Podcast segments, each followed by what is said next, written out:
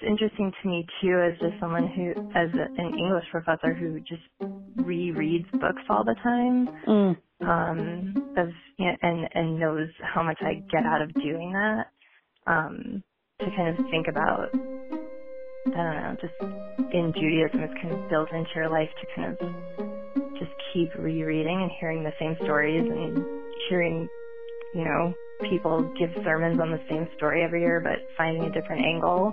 And yeah, it's rather than feeling, I guess in some ways it's repetitive and cyclical, but then in other ways it's about finding something new. Welcome to Purple Honey, a gathering of female voices where we explore in conversation the sweet spot between Jewish wisdom and feminine spirituality. I am your host, Jody Bayliss. We are in the time of year, in Jewish time, where we have ended the yearly cycle of reading our foundational text, Torah, only to immediately begin the ritual of rereading it over again. So as we're in the new year of storytelling, of seeking for meaning between the lines by lining up words written and not written with events in our world and in our lives, we look to the wisdom of reading and writing. I am in conversation today with novelist Rebecca Entel. Rebecca is Associate Professor of English and Creative Writing at Cornell College, where she teaches courses in creative writing, multicultural American literature, Caribbean literature, and the literature of social justice, to name a few. Just as reading a book is full of rich discoveries, our conversation was full of them as well. We talk about Rebecca's novel, Fingerprints of Previous Owners, set on the small island of San Salvador in the Caribbean. The story takes place at a resort that was built on top of a slave plantation, and we experience the story through the eyes of Myrna, who is a maid at the resort, who also spends time secretly slashing her way through overgrown, brambly, and thorny bush to explore the remnants of the slave plantation and to discover the untold past of the island. Rebecca first ventured to San Salvador to research and develop a literature course in 2010. She began to free write about what haunted her, like garbage washing up on the shore that came from all corners of the world, like a ketchup bottle with Russian writing on it. She wrote about acquiring the skill of using a machete to explore ruins of the plantation. What emerged was the voice of her narrator, Myrna, and the beginnings of what would become her novel. We talk about the themes emerging in her novel, Fingerprints of Previous Owners, as well as her current work in progress, which is set in Cleveland, Ohio, and tells the story of the daughter of a Holocaust survivor and her discovery of her father's secret past, which she has written down. Here is our conversation. You're rereading, you know, as a professor, you reread your books. Do you reread them each year before holding a class, or are you doing it just to stay fresh, or? Both. I mean, whenever I'm teaching, I reread the book, even if I've read it 10 times before, just because there is so much I forget. Or even if I haven't forgotten, there are things that I notice differently. And I want it to be as fresh in my mind as it is for my students. And then I also, as a writer, I reread books that I love because, you know, when you read something the first or even the second time, you're just kind of soaking it in and getting the story. And then when I reread it, you know, a third or fourth time, I can really kind of see how not see what the writer was thinking, but I can see how the book is put together. Like understand the structure differently in a way that I can't when I'm just reading it the first time and kind of reacting to what's happening. I was just curious what you found, like as a child reading, what was nourishing for you? It's funny that you asked that because I'm thinking when I was a kid, I used to love rereading books, and I think most kids do. Like they want to hear the same stories over and over. And just thinking about that as adults, I think people don't do that as often, even when they love a book. But Mm. Go ahead. Well, that really strikes me because, you know, as a parent, I'm like, oh my God, I have to read Angelina Ballerina again, you know?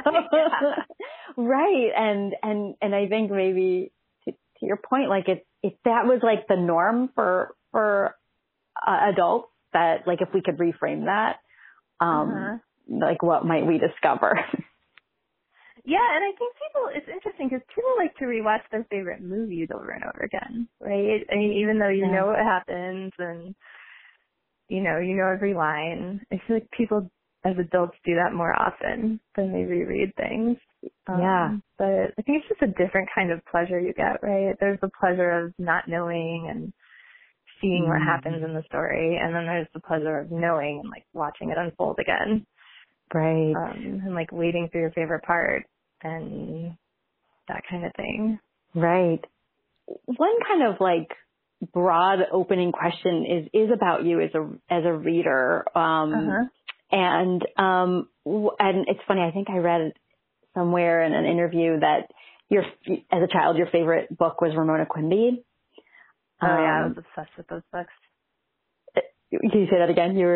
I was obsessed with those books. You were? What? Yeah. I was so delighted because my daughter's just finishing her first reading. Oh, yay! And I was just curious what you found, like, as a child reading, what was nourishing for you? In those books or generally? Either. And I want to reread those books. I haven't reread them in so long, but I did buy them for my niece recently. I think the Ramona books and a lot of books that I was really into as a kid were kind of about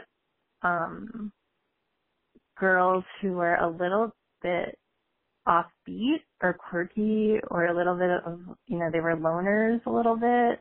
Mm. And I think that appealed to me because I was and am kind of a person who likes to kind of hole up by myself and read or write or do things on my own. I have this very distinct memory of, I think I was maybe in third or fourth grade, and like I had finished reading all of those books, and I'm sure I had reread them too. And I remember like reading them with my mom at night. We used to like switch off chapters and read to each other. It's just like a very visceral memory for me, like sitting in my bed with my mom doing that. But I remember writing my own story about the characters after I'd finished reading all the books. So I didn't know the word fan fiction then. I don't know if that word existed in the mid-'80s.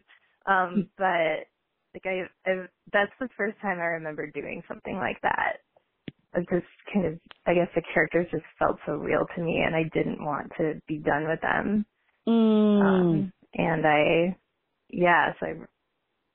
I remember writing this story about them, and like shoving it away in my nightstand drawer. So it was like Ramona was, and your love of the characters, that was sort of the bridge for you as a writer into writing. I think in some ways it was. I mean, I know I was writing before then and making up stories when I was really little, but that's the first time I remember, like, thinking about writing a story, like, about the characters, in relation to, like, a book series.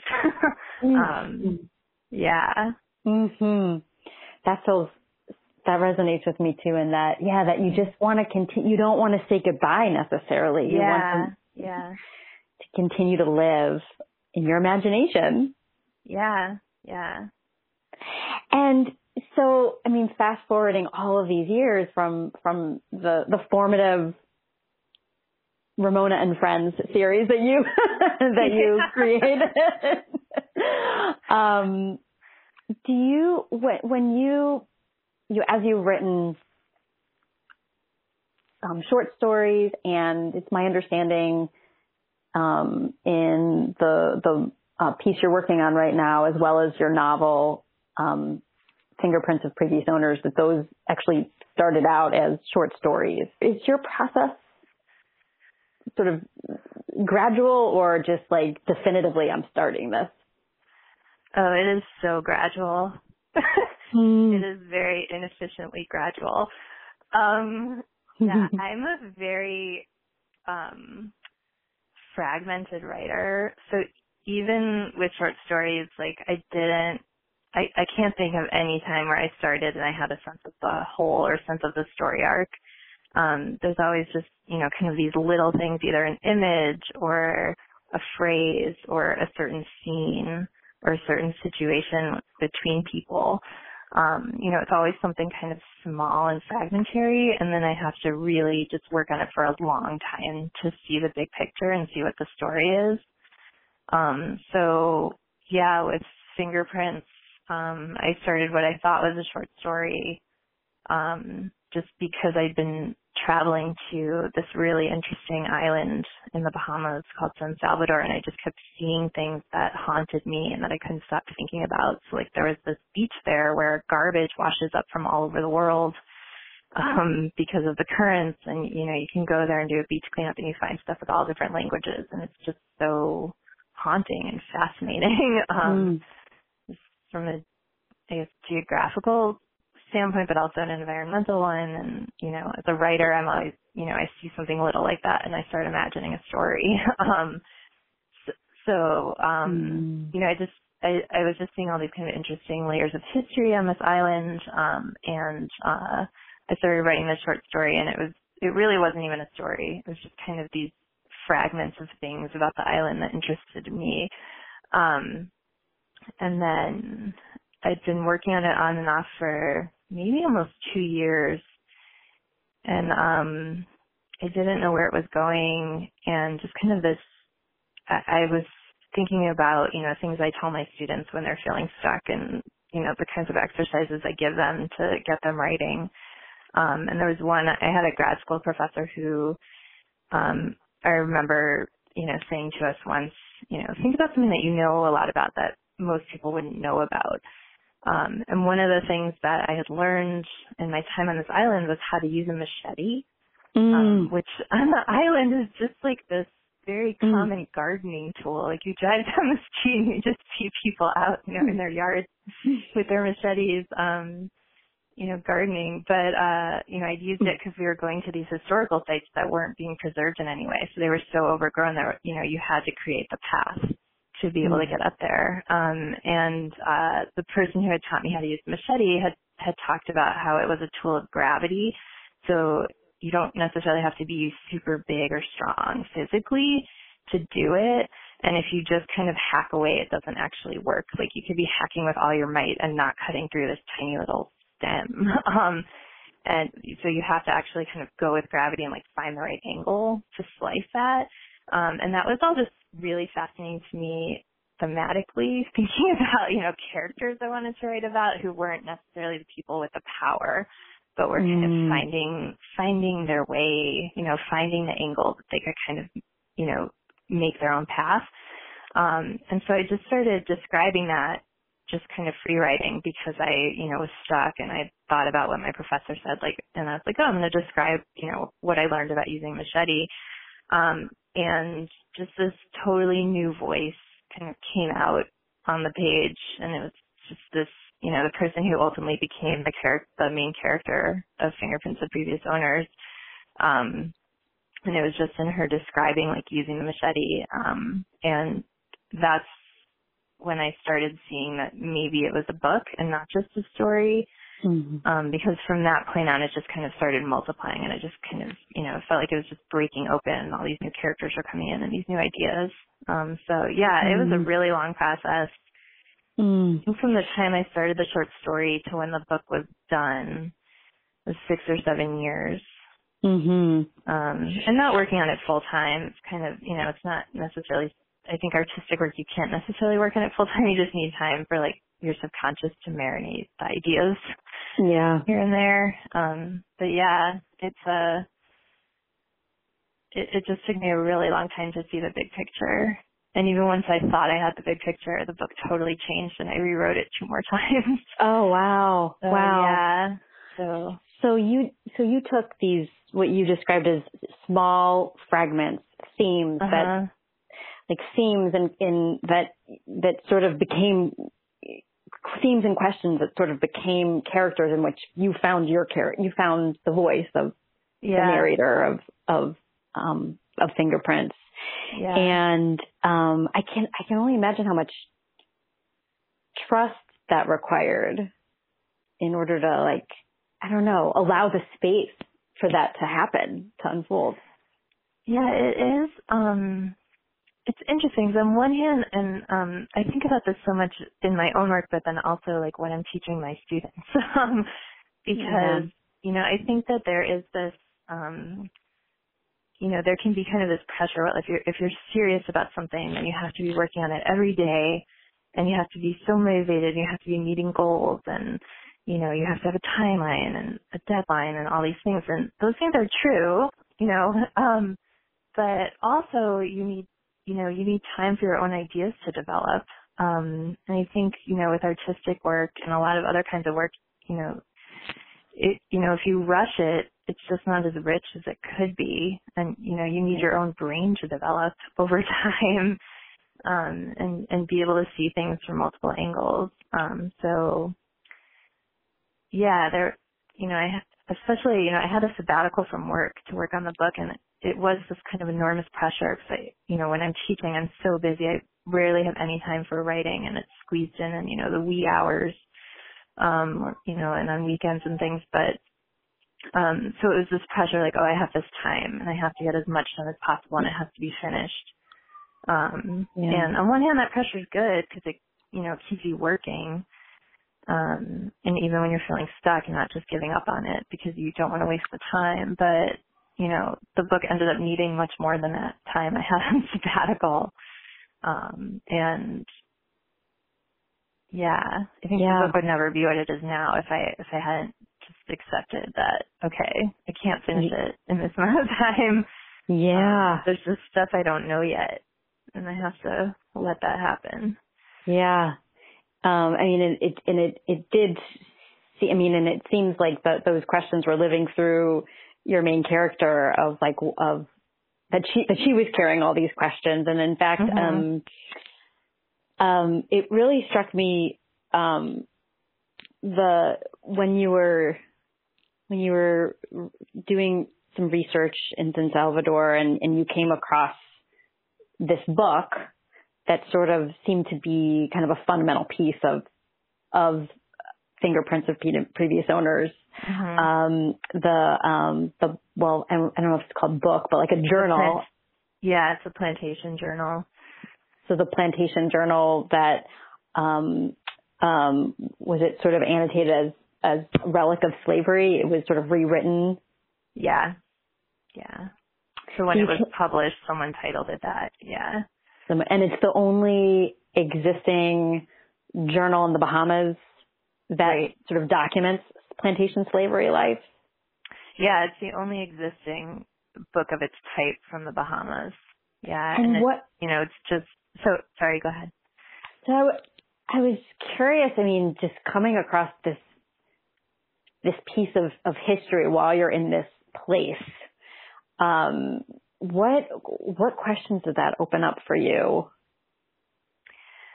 Well, some of the questions are ones that I've just thought about for years anyway. 'Cause my PhD is in really literature related to slavery in the U.S. And slave narratives and narratives written by other people about enslavement and things like that. And so, on one hand, I'm always used to kind of coming across texts that I know are not giving me the full story. So even slave narratives written by the people who experienced slavery about their experience and what they went through, those books were restrained in so many ways. So they had, editors, making decisions for them in some cases. If they were writing for the abolition movement, they had pressures in terms of, what's going to convince the audience versus what's going to be so graphic that it will turn the audience off and they won't even read the book, and those kinds of pressures. So there's always stuff missing from the historical record. And this book in particular, The Plantation Journal, you know, it's written by the person who owns this estate. It's not the story that I necessarily want to hear, right? Like, I don't want to hear the master's point of view. That's not what I'm looking for, and not what I want my students to learn about. You know, I want them to have some understanding of, you know, what people went through on this island. And the people who live on the island are descended from the people who were enslaved on those plantations on the island. So it's this very strange book in that it's just kind of a log of work and what's going on the plantation. So it'll give you like quantities of what was harvested in a certain field, or what was planted, or, you know, if a cow got injured, or, you know, things like that. And it's very kind of bare bones. And then all of a sudden in the middle of it, there's this uprising from the enslaved people. But it's only written from, you know, the enslaver's point of view, and he doesn't understand at all why they rebel against him. And he's just kind of giving this, you know, very slight narrative about, you know, what he sees as just this unjustifiable disobedience that has no reason, you know, no reason or logic to it. And so you get kind of just these bits and pieces of that, and how the people are punished. And some of them are sent away to another island. And then the book just goes right back to being the plantation journal with, you know, the weather and what the wind was and what was growing in the field and that kind of stuff. So it's just a very, very strange document, and it is really a challenge, kind of a great challenge for students in terms of, you know, taking historical materials and seeing what you can make of it and what you can learn that's not explicitly being told to you. And you physically, you yourself alone and with students were like physically kind of like using this sort of, this very limited information like in hand and in this like challenging landscape of overgrown, like of overgrown island, and like kind of literally like planting yourself in the spot. Where the history literally, I mean, we take machetes and like, you know, make a path up to the plantation, and, you know, depending on whether there's been, sometimes there are other classes that were just there and the path is a little more open, or, you know, depending on how rainy the season has been and that sort of thing, you know, some parts of it, the plantation are inaccessible, or we need chainsaws sometimes, which I have never done, but some other people have done for me. And you go up there and you're trying to, you know, understand what you're looking at, and understand that what you read in that plantation journal, like this is where it took place. And it's kind of amazing to see the students start, because I've been there enough now and look at some other, I've looked at some other hand-drawn maps that other people have done, and I have a sense of where things are on the plantation. But I don't give my students all that information right off the bat, because it's just really amazing when they get up there and they kind of figure out, like, oh, this is where the rebellion happened. Like, this is the animal watering hole where this happened. And, you know, have them just start to understand what they can figure out, and also what we can't figure out. Like, there's so many things that are lost. And even in the years I've been going down there, because of some really bad hurricane seasons, you know, some of the structures that were there 8 or 10 years ago are now just, you know, piles of rubble, basically. So, you know, just thinking about what we started our conversation with, like things being cyclical but also changing, and it really feels like that. I go down there. I take students every 3 years. And then I've gone down a lot in between that when I was researching for the book, and it's like kind of going back to this place where things are the same and yet so different, and kind of going through the seasons, and that really and that was another curiosity of mine, is because my understanding is there's like sort of there's an environmental component to your teaching as well, because it's this and so and like with. I mean, we're now talking a little over a month from Hurricane Dorian, and so it's to what you were just saying, like the cyclical and the changing, like you, there's this your novel where there's all these questions and you know, it's like gaps of time and untold stories, and then at the same time where there's this ecology that's changing right in front of our eyes with climate, with us, you know, with severe weather, and what that might do to changing your, you know, in your next, you know, in somebody who read your book 2 years ago versus now. I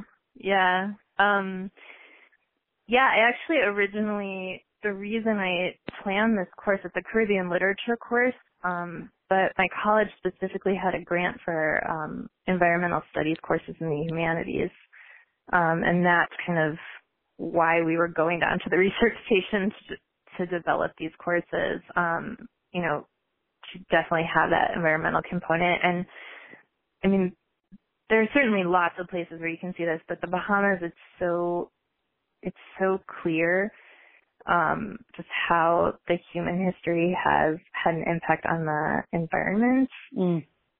So, you know, for example, when we're up at the plantation, my students will talk about how they're surprised that the slave quarters are so far away from the master's house and you can't see them. And, like, that doesn't make sense to them in terms of what they know about slavery and surveillance and kind of keeping control of the enslaved population. And then we talk about the fact that the environment would have looked completely different at the time, and it wasn't all overgrown with the stuff that's blocking our view and blocking our path, because it would have just been, like tall hardwood trees, so you could see that distance. And then when the plantations were trying to grow cotton, which didn't work, which is a whole other story of how they were transplanted plantations from the U.S. to the Bahamas after the Revolutionary War because they were British loyalists, which is kind of a fascinating story. But so they tried to recreate the crops they were growing in the southern U.S. It didn't work. So then they cut down all the trees to sell the lumber because their plantations were failing. So they basically created the situation where you know, this terrible erosion. You can't plant anything on this island because they got rid of all the trees. Parts of the island that would have been more protected from storms, you know, now because of the trees, like, don't have that coverage anymore. So it's like tragic and fascinating. And it really gives you like that continual sense of history of like. Yeah. And it feels so present. Yeah. And then we also, you know, we go and look at these coral reefs. We go snorkeling, and it's really exciting, and they're beautiful. But even in the years I've been going there, I can see differences, that they're just dying reefs.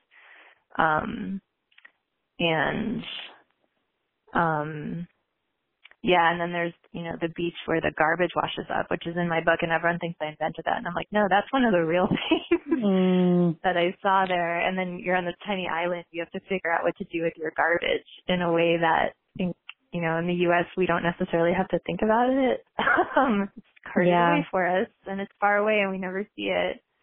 That was a piece of the story that I felt, you know, it was like kind of, I had a dark comedy chuckle of just how they handled the bottles, you know? How then, you know, and it was a great way of describing how you experience place so differently depending on who you are.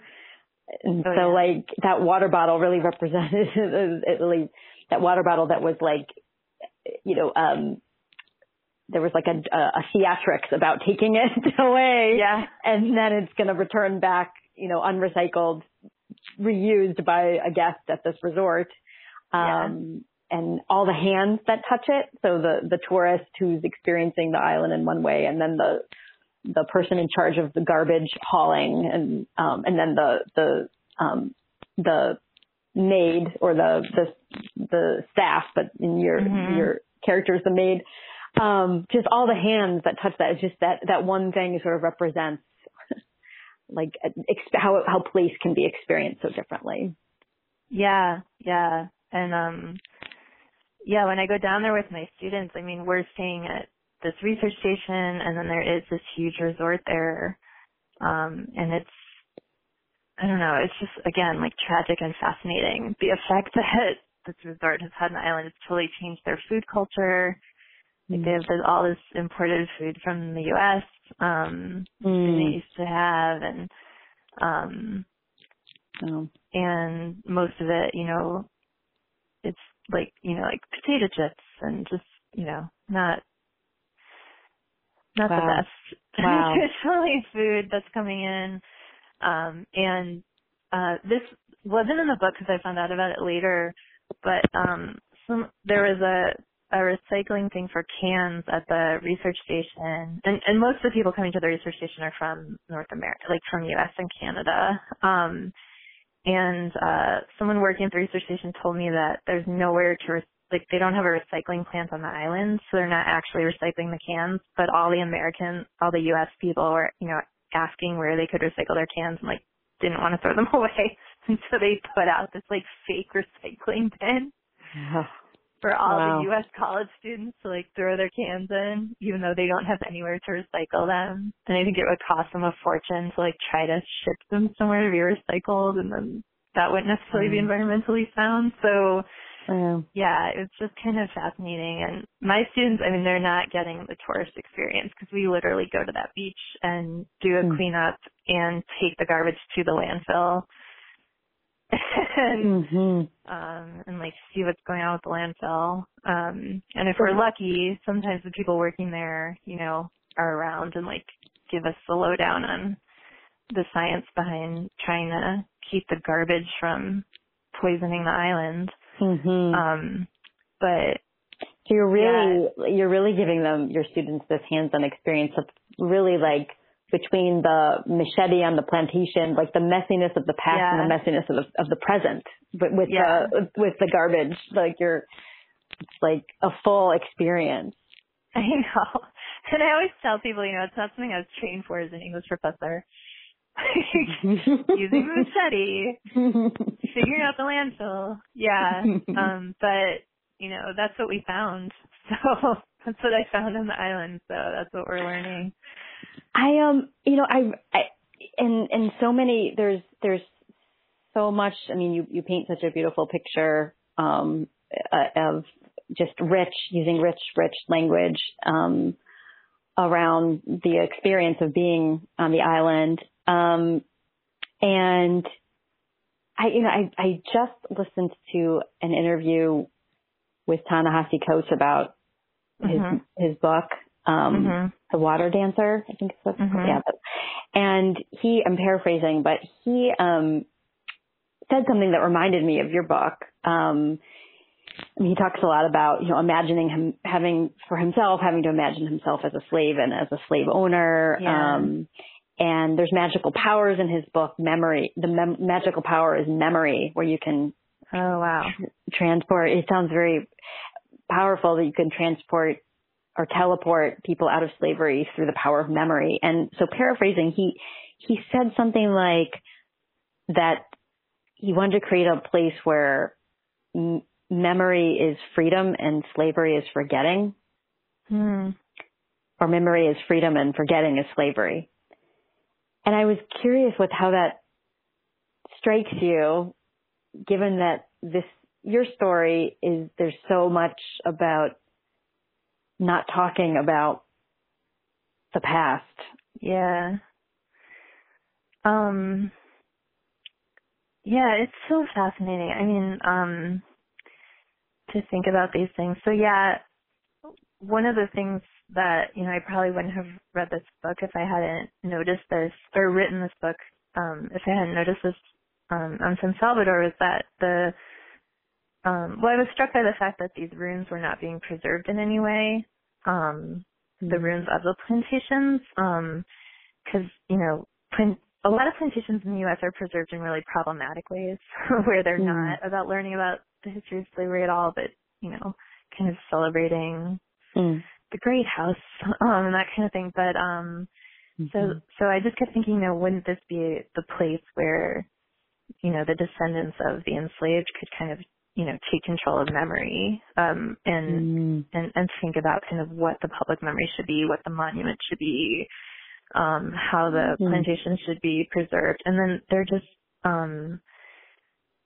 if that's happening, it's not being shared with outsiders. So there certainly could be some kind of conversations about that that weren't being shared with me, which is, logical.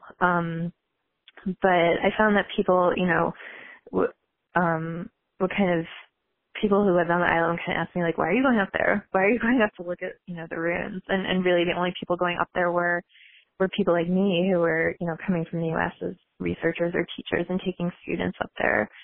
And so that was just very interesting to me. And then around the same time that I was doing all this research there and going there, I also went to Eastern Europe for the first time, where, no one from my family had ever even really talked about going since my grandparents left in 1947, right after the war. And so I was also seeing Holocaust sites.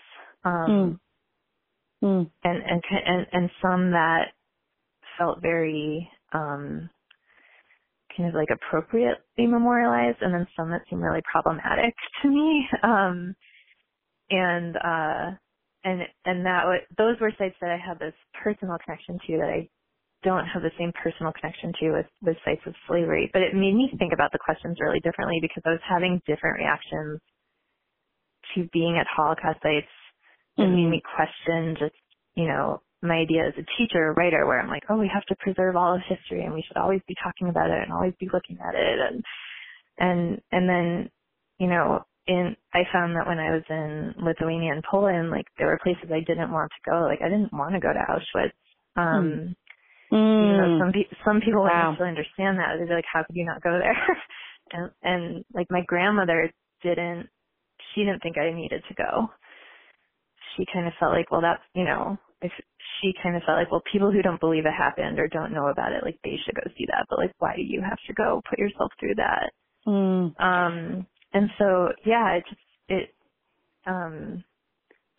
really kind of messed with my mind, I guess, because I thought I was so sure that, memory is always, I don't know, that we should preserve as much as possible. And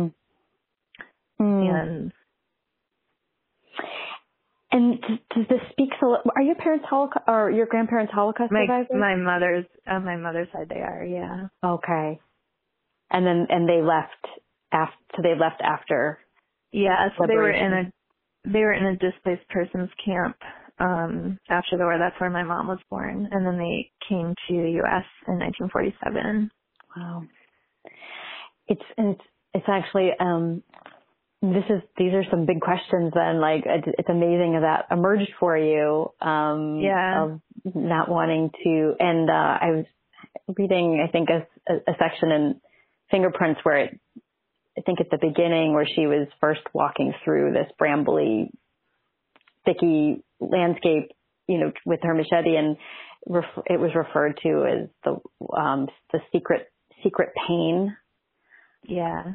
And that's sort of when you were saying, like of not wanting to go to Auschwitz, but right, like that. It's just that pain that runs really deep in the generation. Yeah, and I was trying to, imagine like growing up in Eastern Europe and having those sites like where I lived, because that's really the situation on the island, right? I mean, it's right there, and you're like living around it every day. And honestly, I can't imagine that. It's just, I don't even know what else to say about it. It's just that I literally can't imagine growing up as close to Holocaust sites as people are living to slavery sites in San Salvador.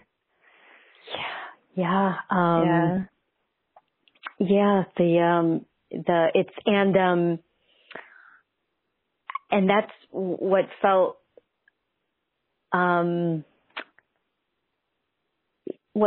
powerful. Is naming place. It feels very powerful. Like I just took my daughter for the first time. I had never been to Mount Vernon. Oh, okay, yeah. And totally to what you were saying about preserved plantations in the U.S., yeah. I had no idea that what I would be walking into was a slave burial. Yeah. And had that very strong reaction where, like it felt very real, like that the land was holding all of this pain. Mm-hmm.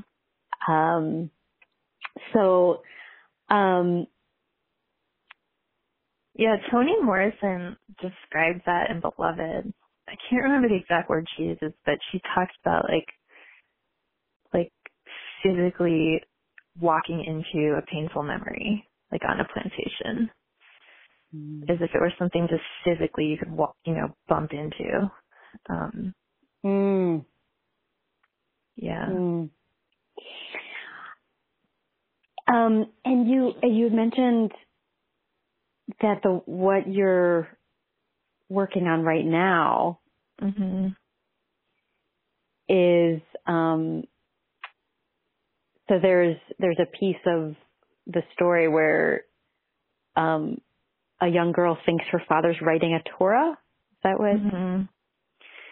Yeah. So this new book, it has a lot of same themes that we've been talking about, but it's kind of much closer to my personal culture. And our personal culture takes place in Cleveland, yeah. University Heights. Oh my God! Oh, I cannot wait. Okay. Oh, thank you. And lots of food. I guess I have a lot of visceral food memories from where I grew up that is so different from where I live now. So lots of bagels and jellies and things like that. But yeah, so it's about. It kind of just came up. I started writing it because, I live in Iowa now. There aren't a ton of Jewish people around. And I was asked to give a talk on my campus for Holocaust Remembrance Day one year when we didn't have a survivor to come. And it was the first time I'd ever given a talk about my grandparents. And students had all these questions for me that were just interesting to me. I asked questions about, what it was like to grow up knowing things like that when you were so little. And so, I just was thinking about, growing up somewhere where I did know so many survivors and I knew so much about them. I guess I shouldn't say so much, but I knew some really terrible things, when I was really, really little. And so kind of represents that experience. And then the main thread of the story is that the main character, her father had been a child who was hidden in a convent during the war. That's how he survived. He was very young. And she finds out after he dies that there were things about his war experience that he never shared. And she kind of encounters this man who she doesn't know how he knows her father, and it turns out they were hidden together as boys. And so, yeah, it's about a lot of the stuff that we've been talking about, memory and, things that you can never know about the past and about other people and things that are too painful to share sometimes. Wow.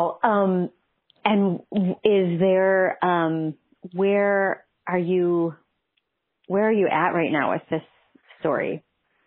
That's a good question. How would I describe where I am right now? It's fully, it's more than fully drafted. I've got over 400 pages, so it's in. I'm in the process of kind of cutting some things, figuring some things out. So I think all the pieces of the story are drafted, and I'm kind of putting it back together after making some big changes. So I'm hoping to finish it within the next year. That's my plan. And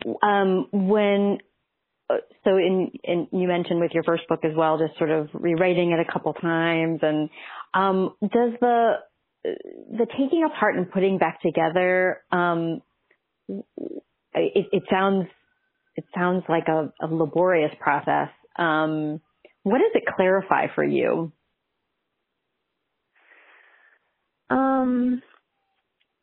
I think that there are so many things you write as a writer that are for your own education, like figuring things out for yourself, but that don't necessarily stick around for the version of the book. So there's a lot of that, just especially in this book. You know, Fingerprints takes place over a few weeks, but this book takes place over decades. And so that was a telling experience for me. So I have a lot of, you know, pages and pages where I think I was just kind of figuring out my character's life, like what happened between this childhood memory and, you know, when she's 25 years old, and just figuring out what her life looked like. And not all of that needs to be in the final version. And I'm also writing about a community, so there have been so many characters, and so I'm also kind of figuring out,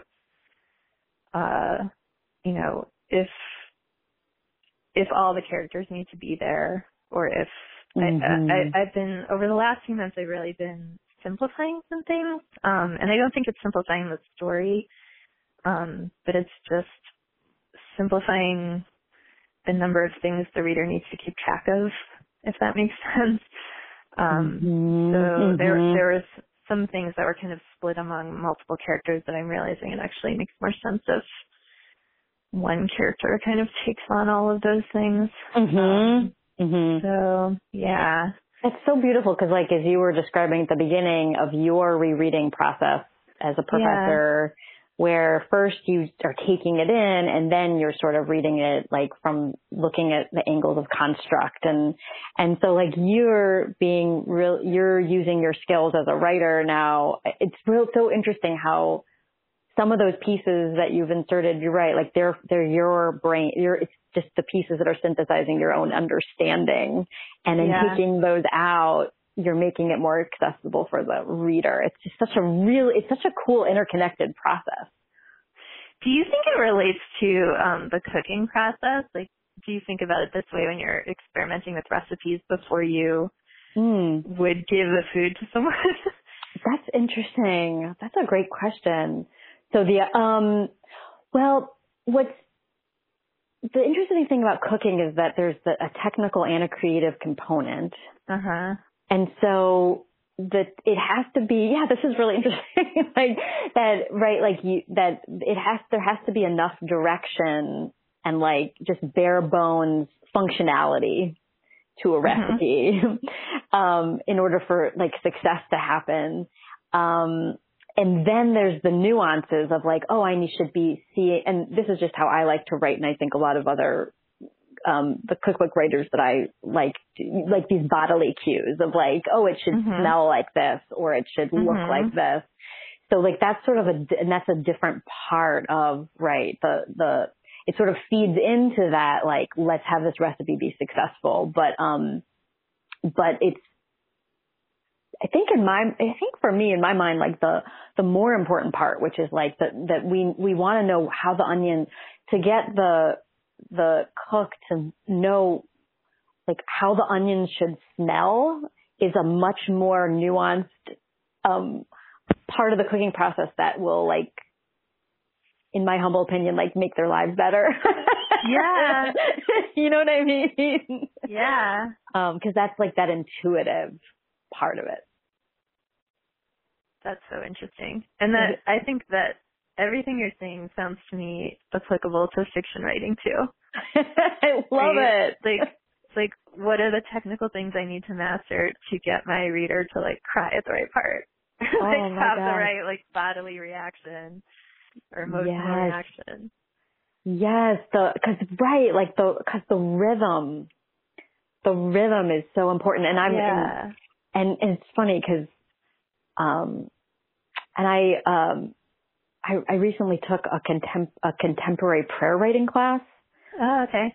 And it was what struck me in that course was the rhythm of, like, where's the prayer part of the prayer. Interesting. Yeah. Because I was kind of avoiding the prayer part of the prayer because I should have questioned. It feels like there's poetry around it, right? And then, but that also seemed to be, like, about rhythm and like how the rhythm, right? It's so important to have that aha moment for the reader. Yeah. Or the cook. Yeah. Yeah. And it's funny, I mean, really connecting this to Judaism and the Jewish cycle, that 3 days, it's like kind of amazing to me that 3 days a week forever, there's this Jewish tradition of publicly reading a piece of text.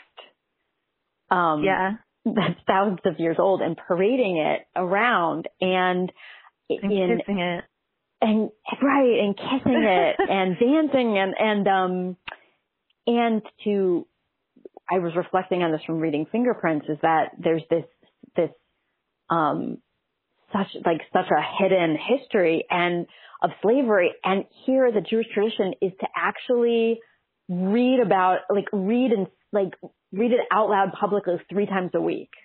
That the book, because it's basically a book of slavery. I mean, it's like overall, that's the central. Yeah, you're right. It's like, oh my God, like Jews like dance around. So, and everything's around. We were slaves in Egypt. So it's so like, that was kind of fascinating to me. Yeah, no, I hadn't thought about it quite that way. That's really fascinating. And, I mean, it's just amazing to think that we're reading the same words that were read, 5,000 years ago. And the reason why is because people just kept saying them over and over and over, right? Mm. And that was the other another question from reading your book and reflecting on this holiday where we finish a reading and begin a reading is that it felt to me that because I'm personally really interested in feminism and Judaism and like where all of these stories that are not explicitly told about women, like bringing forward those stories. Right. It felt like your narrator was becoming part of the story by seeking out the story. Oh yeah, that's such an interesting way to put it. She's really shifting the story by going where she's not supposed to go and finding things out that people don't want her to talk about, right? And then, well, I won't give away too much for people who might hear this and go read the book, but she, her actions ultimately lead to more storytelling and communal storytelling. That I guess, I mean, it goes along with what you're saying about Judaism too, that, I didn't want those moments in the book to be kind of moments of 100% healing, or, total rectifying of the situation, that there's also this pain to it. So it's both healing and good for the community and really painful, and kind of complicated for the community. And I feel like that with, I don't know, it's the time of year we're in, and with the Jewish holidays, I mean, they're serious and somber, and they're celebrations. And, I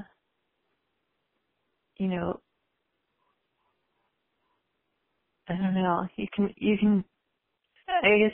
can see kind of restarting the Torah as this, being stuck in place sort of space. Of just, starting all over again with the same thing, and yet also it's kind of celebratory rebirth that we're starting again, and doing the same thing again, and that we haven't lost it. We haven't lost the ritual. Mm. Yeah, and perhaps that like the cycle, just the circle, that the cyclical nature of it is sort of the container that can hold that sadness and rejoicing. Yeah. Well, Rebecca, thank you so much for your wise words and conversation. Oh, thank you. It was so great to talk to you. You too. And if you need a reader when your book is ready, I just would love, or ever just like want to bounce ideas around. I love just the way you think. It's just so, there's so much depth, and I don't know, I enjoy talking to you. It's great. Well, I really, really appreciate that. And same to you with recipes. Okay. Oh, good. Yeah.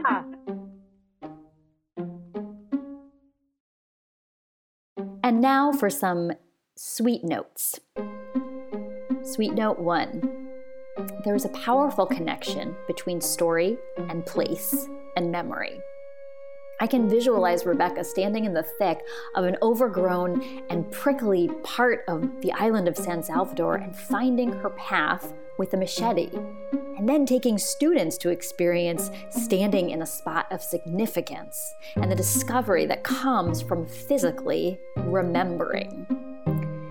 It makes me think of all the physicalities around walking with the Torah. We parade the Torah around a room, we kiss it, we walk around with it, we read it, we sing it, we sing about it, we hold it up, we say blessings, we roll it back up, dress it, and then return it back to the ark. These all feel like steps on a path as well. Perhaps this is like a clearing in itself to make way for reading words, some that may resonate, some that may not. But regardless, we are planting ourselves in this story each week with our own discoveries to make. Also related to Rebecca's experience in San Salvador, I highly recommend reading a piece she wrote called A Tourist in My Own Book, where she recounts her time in San Salvador and her impressions on being in the island and in that landscape and finding her way and using a machete. You can find it on Lit Hub, and I'll add the link in my website. Sweet note 2. An incomplete story is an invitation. In Fingerprints of Previous Owners, as well as her work in progress, both stories involve an incomplete or mysterious text. These texts, though incomplete, serve as jumping off points for her main characters to search, seek, and discover. I was listening to Torah scholar Aviva Zornberg the other day, and she talks about how incomplete or imperfect texts need to be read over and over and over again. And I'm paraphrasing here. It is perfection via imperfection. It's all alchemy.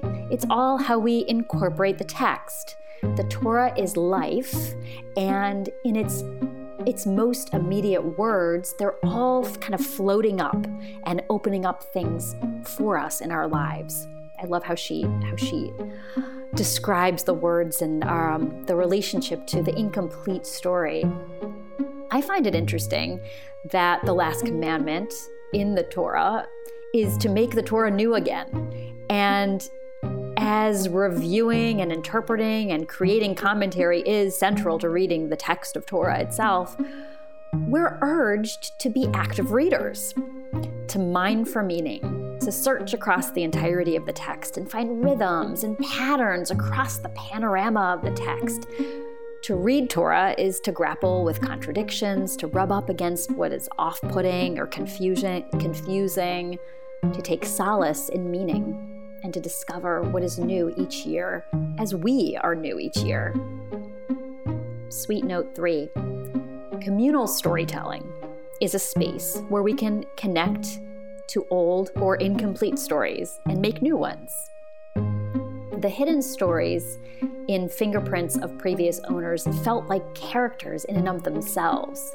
Not to spoil too much, but communal storytelling does bring some sort of resolution or healing to this particular novel.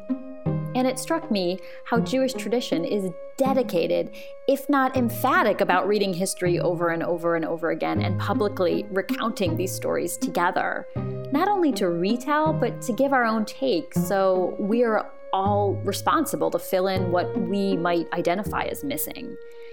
This, in fact, folks, is why Purple Honey exists, to collect women's voices, female voices, female identifying voices, so that those voices can bubble up and bubble out of in between the lines of our very own Torah.